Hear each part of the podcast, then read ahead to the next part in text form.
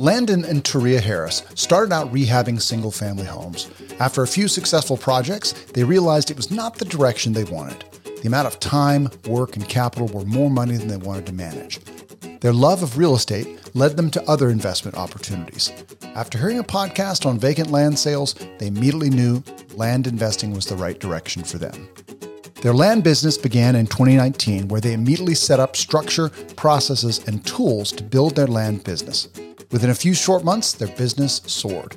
They were able to build a successful land business and replace Landon's full time job in the first year. In this episode, we talked to Landon and Taria about the challenges of rental property investing as well as house flipping, how that experience led them to invest in raw land, how they purchased 10 parcels for just $14,000 on their first deal, and the systems and processes they've set up to make their raw land business run as passively as possible. I'm Neil Henderson, and this is The Road to Family Freedom. Before we get to this week's show, we'd like to make you aware of something. We are self storage investors. We buy existing self storage facilities and vacant buildings that can be converted to self storage in the Sun Belt. We buy them with cash and some with loans, and we use private lenders who become equity partners in our deals. These equity partners share in the cash flow and the profits when we sell. When we find a deal that we are considering, we call the equity partners and offer them a share of the ownership secured by the property. So if you've ever driven by a self storage facility and thought, I wonder who owns those things, and you have any interest in learning learning more about the storage business, we'd love to chat with you. Head on over to roadtofamilyfreedom.com slash storage. That's roadtofamilyfreedom.com slash S-T-O-R-A-G-E and set up a time to chat. We look forward to speaking with you. All right, enough out of us. Let's hit the road to family freedom. Well, Landon and Taria Harris, welcome to the Road to Family Freedom. Thank, Thank you. you. Happy Thank to be here. Yeah, we, we were we were having some good laughs about parenting during a pandemic before we jumped online. So if we're a little giggly to start, that's that's the reason. So before we dig in a little deeper into raw land investing, I want to hear about a high level view of your sort of journey into real estate investing and your previous experience.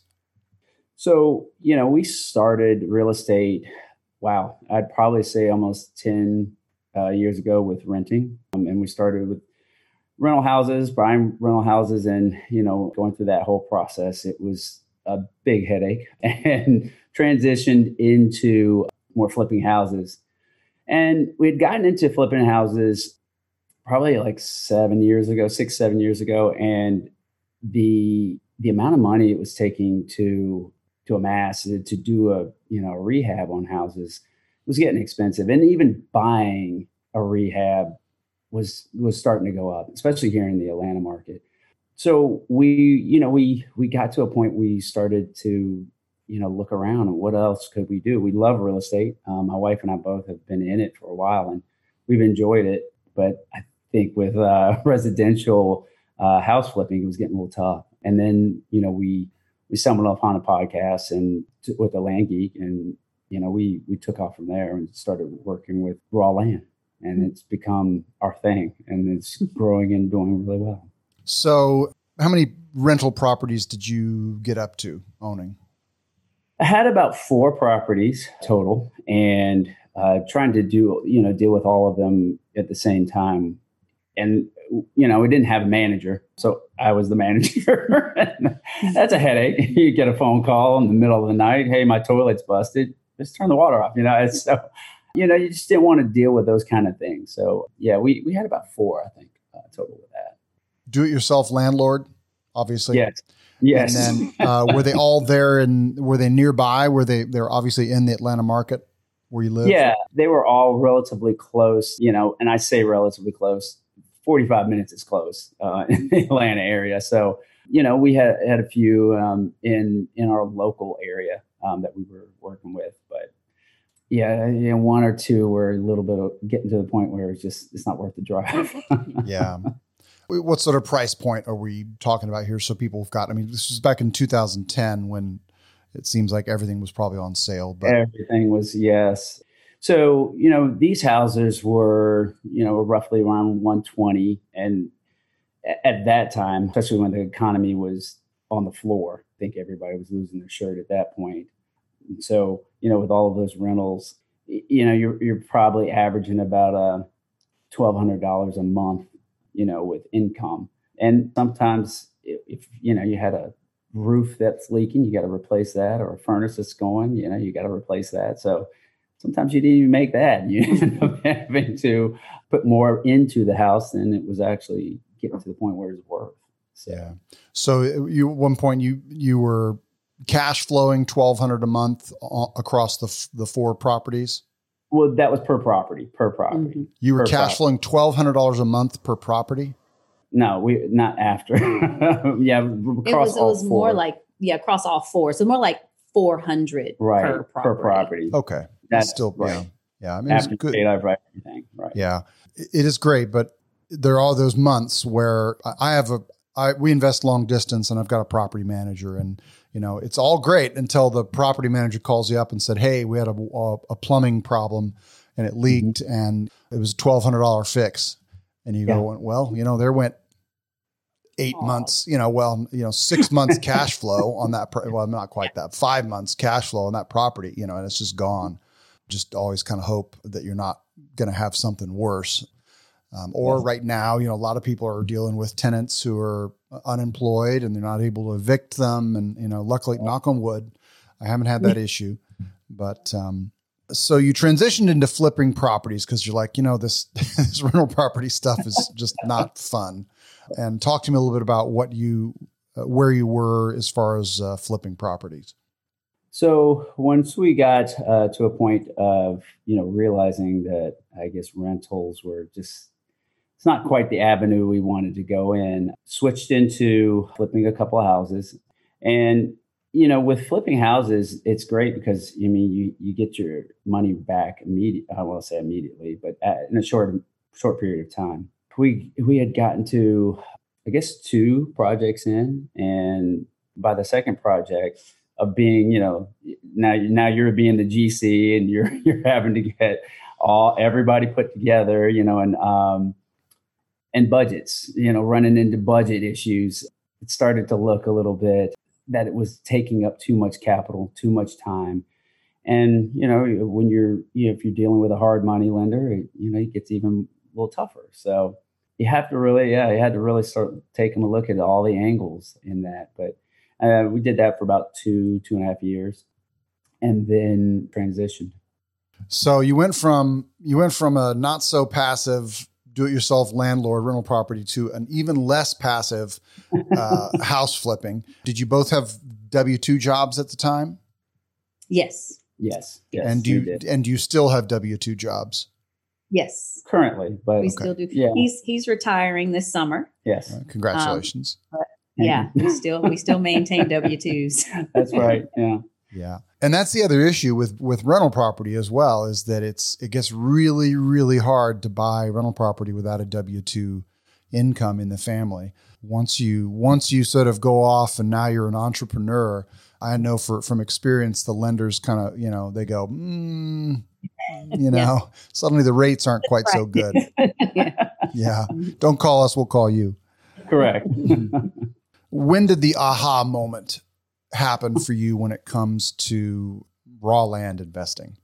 So for us, it was after mailing, you know, mailing offer letters and trying to, you know, get more properties to purchase to flip Landon listened to a podcast that uh, Mark Podolsky was on, and he came home and he's like, I have listened to the like it was like the holy grail for him. He's like, this is it. And so I was like, okay, I'll listen to it. And it was a couple days. I drug my feet some, like, uh-huh, right.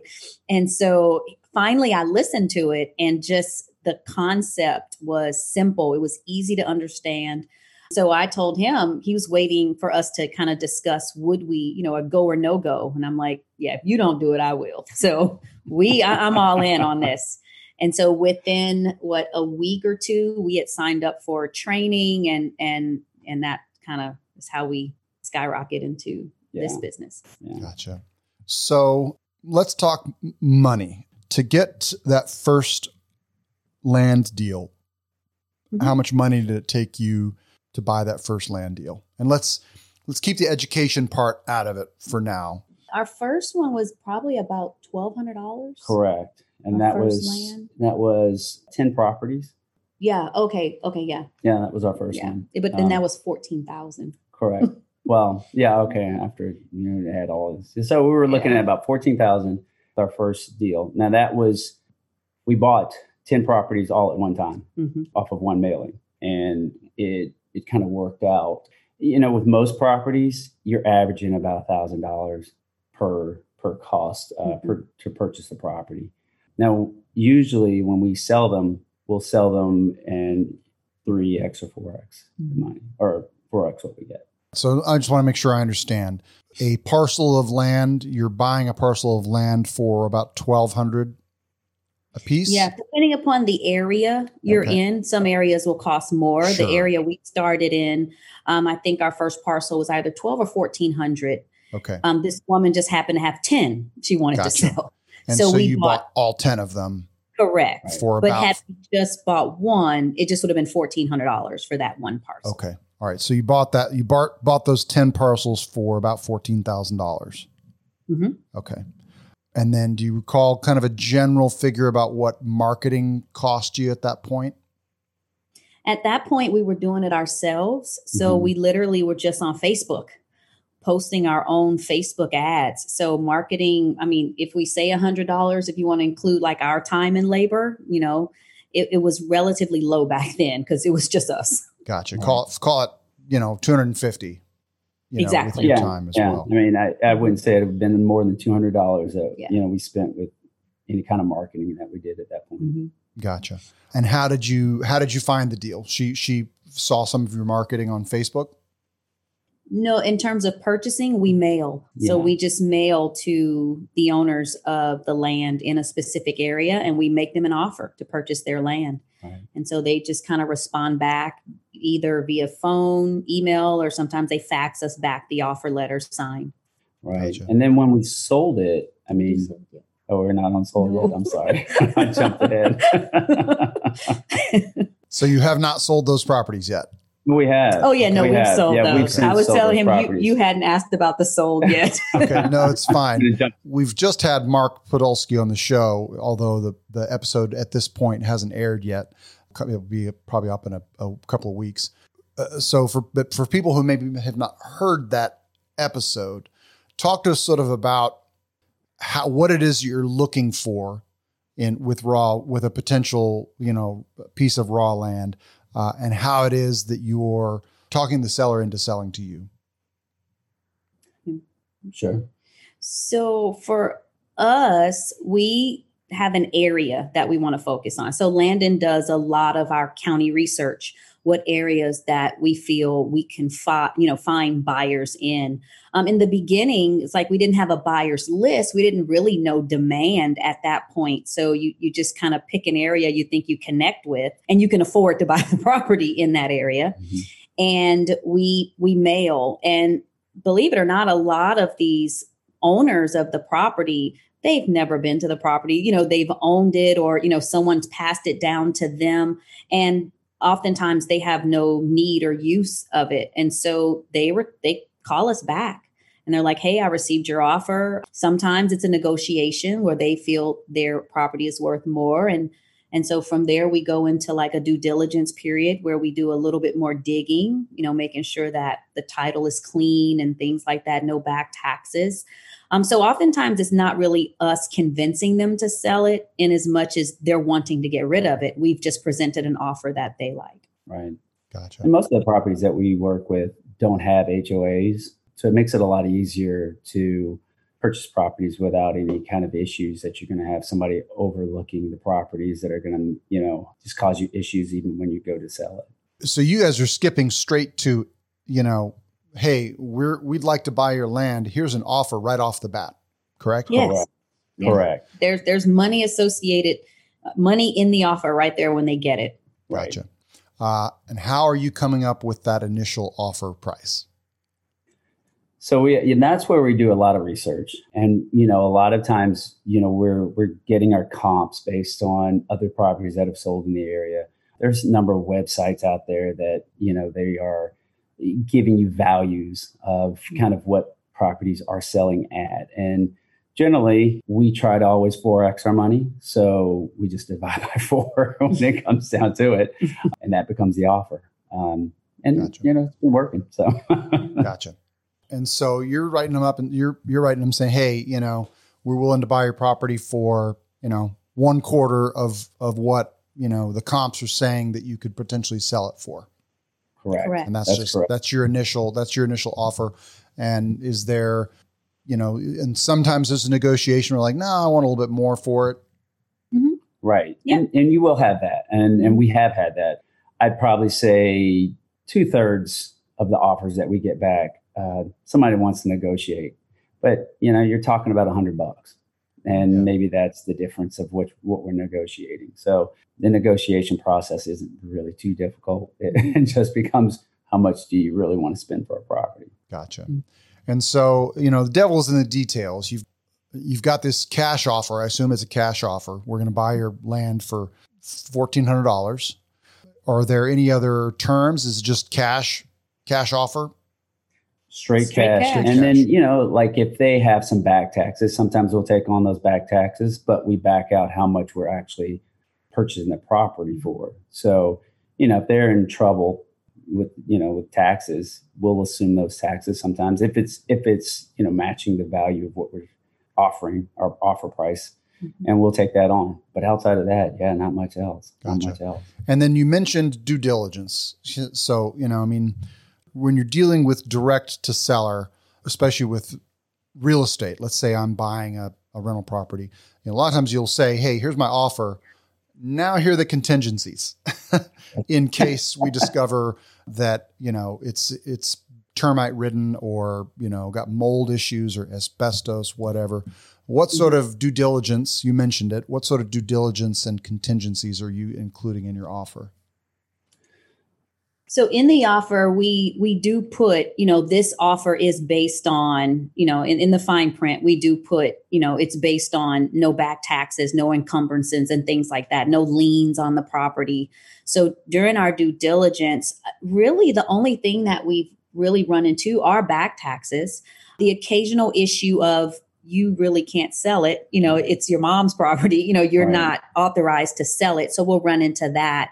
But for the most part, that's pretty much it. In Right. anything else is pretty minor. Like every now and then we'll send our photographer out if we're doing due diligence in a new area and he'll say, "Oh gosh, there's there's trash on the property." You know, or, you know, there's whatever. And so, you know, we oftentimes will leverage that. You know, hey, well, we wanted to offer you this, but now we have to go do some cleaning up. So now here is our offer. Right.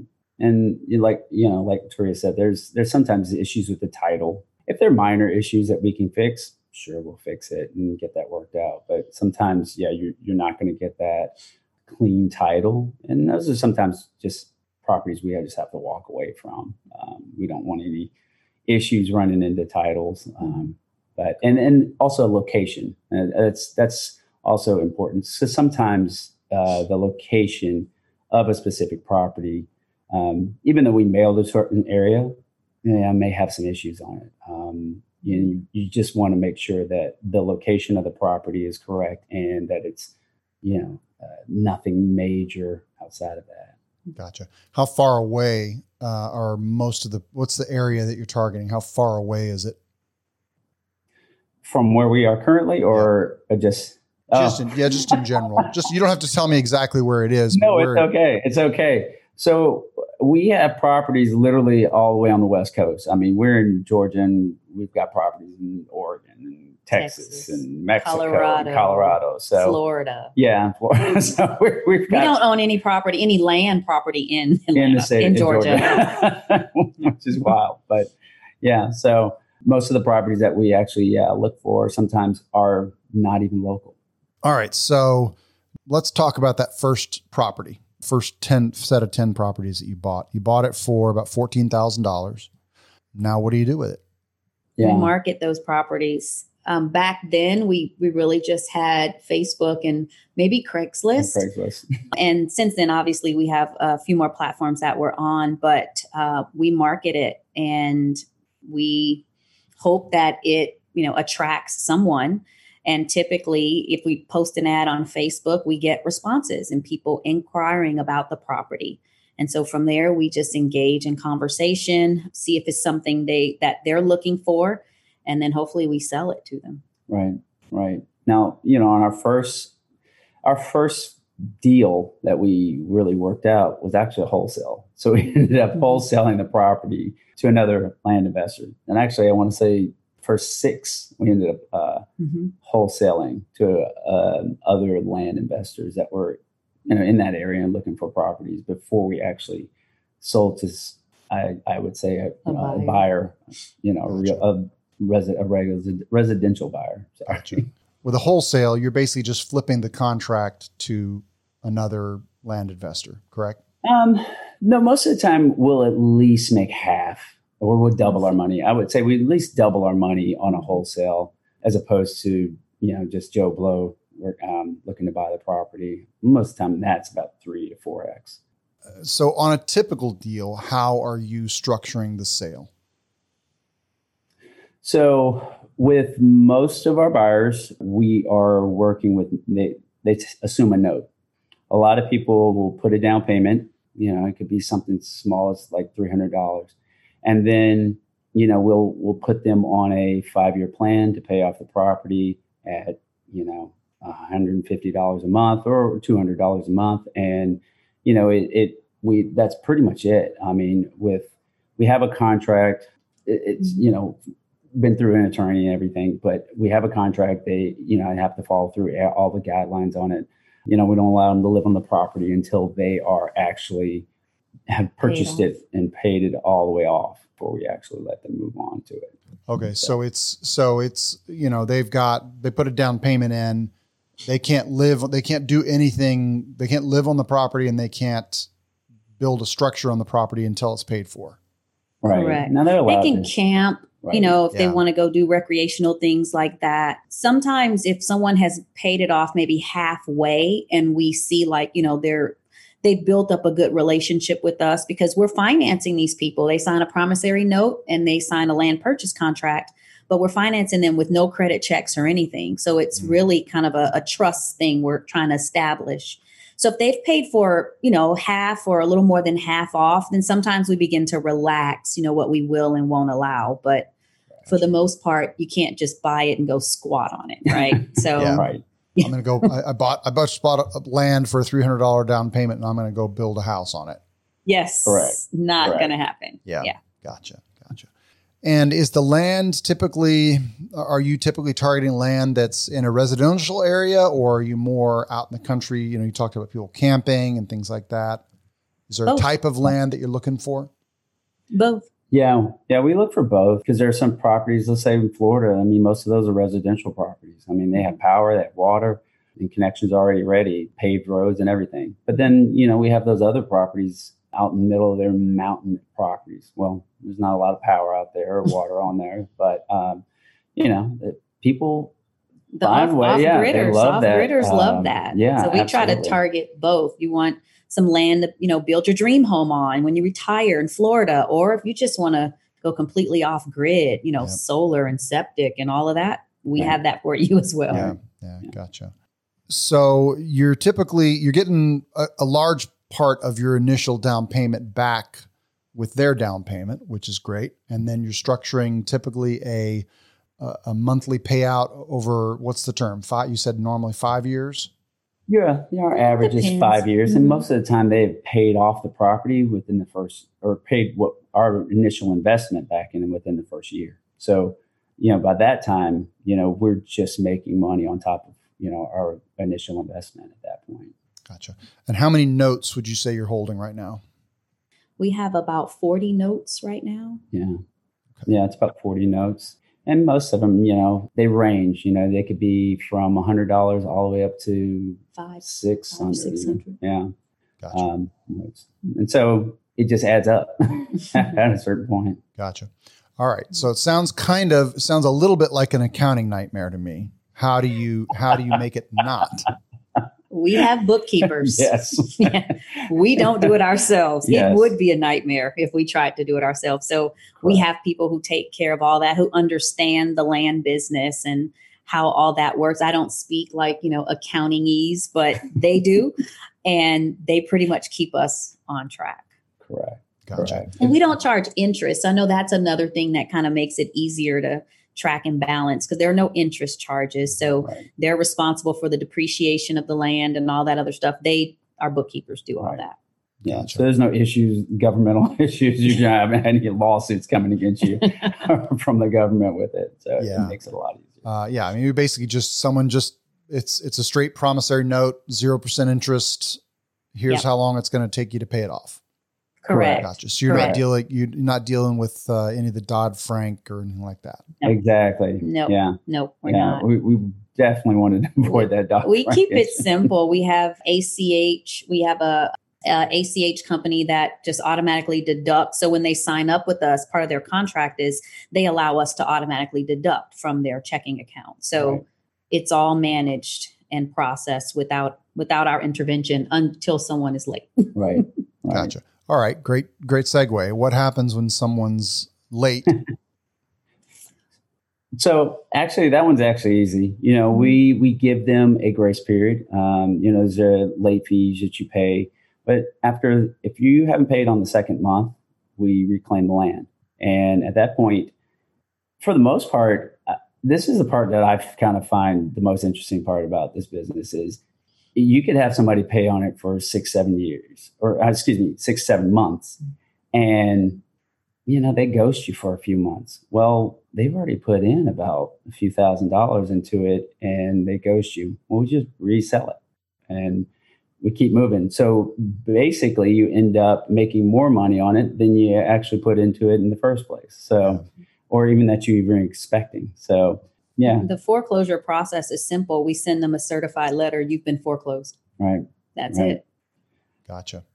And so you still hold the you hold the title to the land until they've paid it off, right? Absolutely. Right. The deed stays in our name until it is fully paid off. Gotcha. And I like to explain it. It's more like buying a car.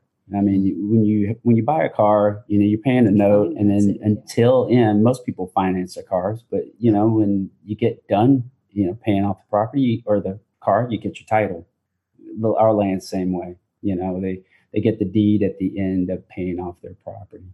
Okay, so we we've already established that you are you're not having to do the bookkeeping. Uh, what No. sort of I guess let's break down these two. Let's talk about time. The amount of time it takes to acquire and find a deal, and then the amount amount of time that it's taking to manage the notes. We mail every week and we mail out anywhere between 250 to 300 offers a week. Our response rate is typically 3% and our goal to purchase is 1%. Um, we have a acquisitions manager. So as deals come in, she she gets them and she works them all the way through and she'll reach out to Landon if she has any questions or you know if there's some negotiation that goes through. So we don't do anything when it, that doesn't cost us any time. We we've kind of delegated that out. And in terms of her time, I'm not sure how long she takes. You know, I think in the beginning we originally we were spending about ten hours, maybe uh, fourteen hours a week um, between the two of us. We've gotten it now because we've automated and delegated so many components of this uh, of our business out. We probably spend maybe an hour a day Maybe. uh, maybe, uh, maybe less. That it it's it has allowed a lot of freedom, you know, and time to be able to, you know, spend time with our family and you know with each other and just kind of do some things that we weren't able to do before. So That's great. And then how did you I, you obviously you you paid for a course, you paid for some some knowledge with Mark Podolsky's the Land Geeks thing. What was the what would you think the key piece of knowledge that you learned from there that allowed you to be successful there? I'll give mine and you can give yours. I think for mine, it was don't try and reinvent the wheel. Like they show you a phenomenal system and they show you all the processes that you need. And if you follow the model, it works. So hmm. for us, it was trying to restrain ourselves from, wait, but we can do this better or you know hmm. this this should be different. And just following the process until it works and then you can make your own tweaks right and make it your own but just not trying to reinvent the wheel. Right. I think you know the part that i took away the most was learning to delegate and get you know we we use a lot of virtual assistants to do a lot of our a lot of the tasks and we teach them we teach them how to do it and what we want them to do uh, in our business so I think you know learning to delegate and be able to have a, a basically a team of people to do basically what we were doing for ourselves. That's been the easiest part, um, and to me, one of the most beneficial things that we learned. Those are two great answers, and I, I can't agree more with the learning to delegate is a lot harder than it sounds. It is. It is. um, because you can you can waste a lot of time and a lot of money sending somebody off to do something and go, oh, okay, well, they're going to take care of it. And then it comes back and you're like, that's not what I told you to do. you know, that's not, that's crap. That's not, you know, that's not what I wanted. So do you have any kind of uh, systems or anything like that that you use to teach your VAs? We do. So as you know, we started off doing everything ourselves, right? So what we did, we started recording what we would do. And so as I would go in, I'm recording everything. I'm talking through the steps and why I'm doing certain things.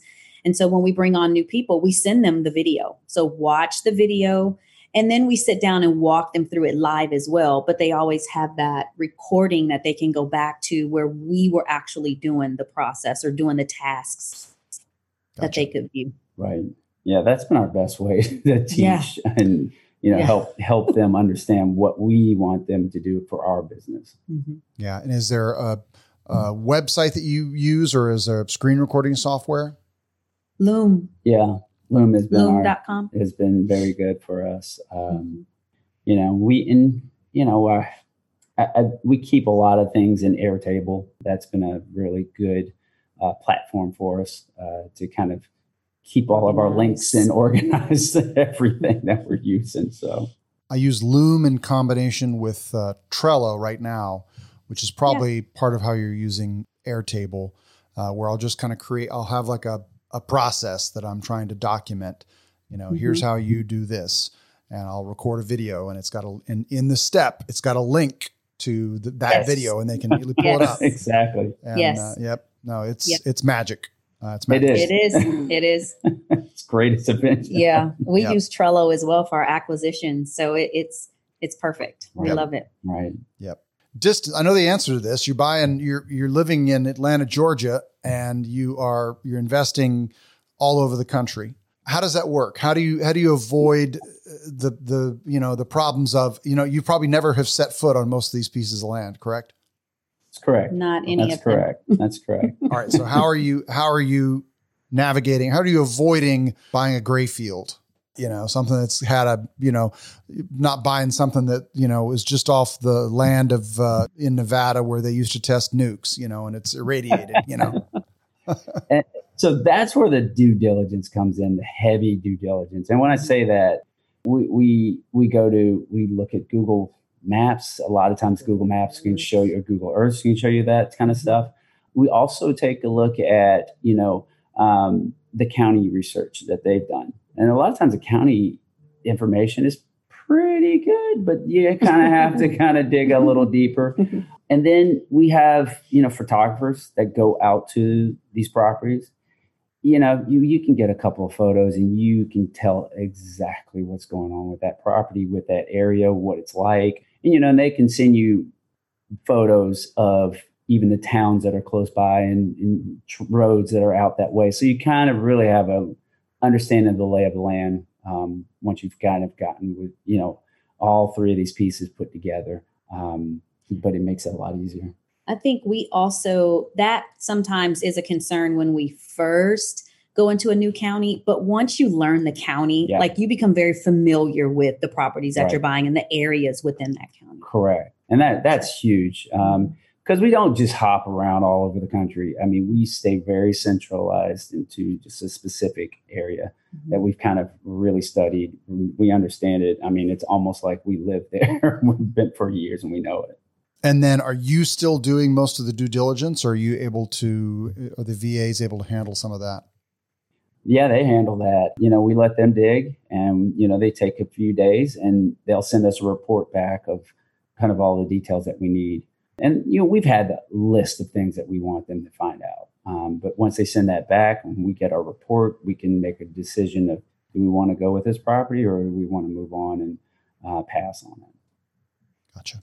All right. So, final question. And this is a new one that we're asking all of our guests. If you had $50,000 that you had to invest in the next 90 days, where where would you put it and what would be a return that you would be comfortable with? That's a good question. That's a good question. um, I I would put it in land. Like I, I would bump up my mailing, so that would take a little bit of it. I might bump up my marketing, that would eat up a little bit of it. And what was left, I would try and um, purchase as much land as I possibly could. And from there, I definitely want to at least 4x my money. So whatever I have in, I want four times that amount um, in passive income, you know, spread out over the next four to six years. Right. And I think, you know, with if we had that much money, we didn't start out with that much money. We didn't even come close to it. we started out with a little fourteen thousand dollars and that was it. Fifty thousand gets you a ton of property. And I think we've gotten to the point well, not we think we've gotten to the point. We are at a point like we've never not been able to sell a piece of property. We've sold every piece of property we've ever bought. And I don't see it stopping. Um, so it's one of those things, you know, if you had 50,000, yeah, we just lay in and, and get as much property as we could. Gotcha. What are you typically targeting? You know, what is the average purchase price that you guys are dealing with or ra- like a range? So it depends on the area. So in our Oregon properties, it's anywhere from thirty-five to forty-five hundred dollars depending upon you know are there trees and you know are there power close by etc right. Texas is yeah texas you might get you know a property for 1500 you know you know and and that's pretty much our range. I mean occasionally you'll get those you got it really really low. I mean you got this property for like a hundred dollars or you may step up and you know we've we purchased some properties for you know 12000 and those properties are a little bit bigger, a little bit nicer, a little bit, you know, so there's a lot more that goes into those type of properties. But I'd say average will be Yeah, about but our two, average- about 2,000, 2,500. 2,500 is about an average Yeah. for us. Okay, gotcha. Well, Landon and Taria Harris, thank you so much for sharing with us today. Uh, if any of our listeners want to reach out to you and find out more about you and, and what you're up to, what would be the best way for them to do that? Um, they could go to our website. It's Creekside Developments with an S dot com. Okay. And we'll pull, put all that in the show notes. Awesome. All right. Thanks again for sharing today. You have a great one. Thank, you. you too. Okay, that was Landon and Taria Harris from creeksidedevelopments.com. I highly recommend that you guys go and check them out uh, if you get a chance. Those links and everything we talked about will be in the show notes. But such a nice couple, and we really, I really enjoyed my conversation with them. And raw land investing is always one of those shiny objects that I have to kind of force myself to not, you know, go ooh, especially after list, you know, talking to people like Landon Taria and Mark Podolsky, who are who are, you know, uh, doing such a great job of it. So, okay, so money they took uh, it took them about fourteen thousand dollars to get into their first plot of land. Maybe pump that up by another five hundred dollars that they had to spend on marketing and things like that, and that's and that's on the high side. Um, they bought ten plots of land for about fourteen dollars fourteen hundred dollars a piece. So raw land can be purchased pretty inexpensively. Now, again, I think you've got some other expenses. You know, we talked about it a little bit there. We didn't get into huge detail, but you know, you've, you're you're paying VAs and and uh, you're paying for marketing, but um, I don't get the impression that that's a huge amount. So uh, that's money. Time, you know, they said when they first started out, they were sending about two 250 to 300 offers a week out via uh, mail, and um, they were getting about a three percent response rate is what they expect, and they usually expect about one percent purchase to come out of those. And they said it was about ten to fourteen hours in the beginning, but now they said it's down to about one hour a day, so seven hours a week. Distance, You know, this is a this is something that you can do from almost anywhere in the world. You might have a little bit of challenge if you were living in Thailand and trying to do it here in the states, but clearly the system they work with systems of trying to to delegate and hand that off to people. So I bet they could do it. Uh, knowledge. They uh, two things, two great answers. Don't try and reinvent the wheel that's so often, you know, when you start learning from another real estate investor and you're like, that is what I want to do. That's one of the great things about real estate investing is it's repeatable and, and you can learn from the way that they do it. And, and you don't need to, especially in the beginning when you don't know what you don't know, just do what they tell you. You know, don't try and reinvent the wheel. Trust the process. And the other is learn to delegate you know, that is something I'm struggling with a lot, a lot right now. Um, it's uh, it's a whole nother skill set, but it is it will few things will supercharge your income more than getting to the point where you can delegate those 10 to 15 dollar an hour jobs so that you can focus on making $500 an hour and uh, and they talked about uh, some of the tools they use loom Airtable, Trello, um, and I highly recommend you check that out. All right, once again, that was Landon and Taria Harris from creeksidedevelopments.com, and uh, we thank them for their time. I'm Neil Henderson. We're doing this all again next week.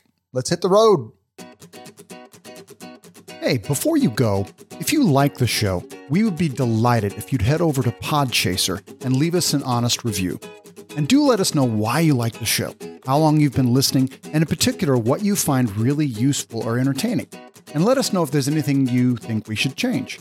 Also, if you have specific questions about real estate investing, especially self storage or short term rentals, shoot us an email at info at roadtofamilyfreedom.com and we'll be happy to answer your question on the show. We might even turn it into an entire episode. Thanks for listening. We're doing this all again next week. Until then, safe travels on your road to financial freedom.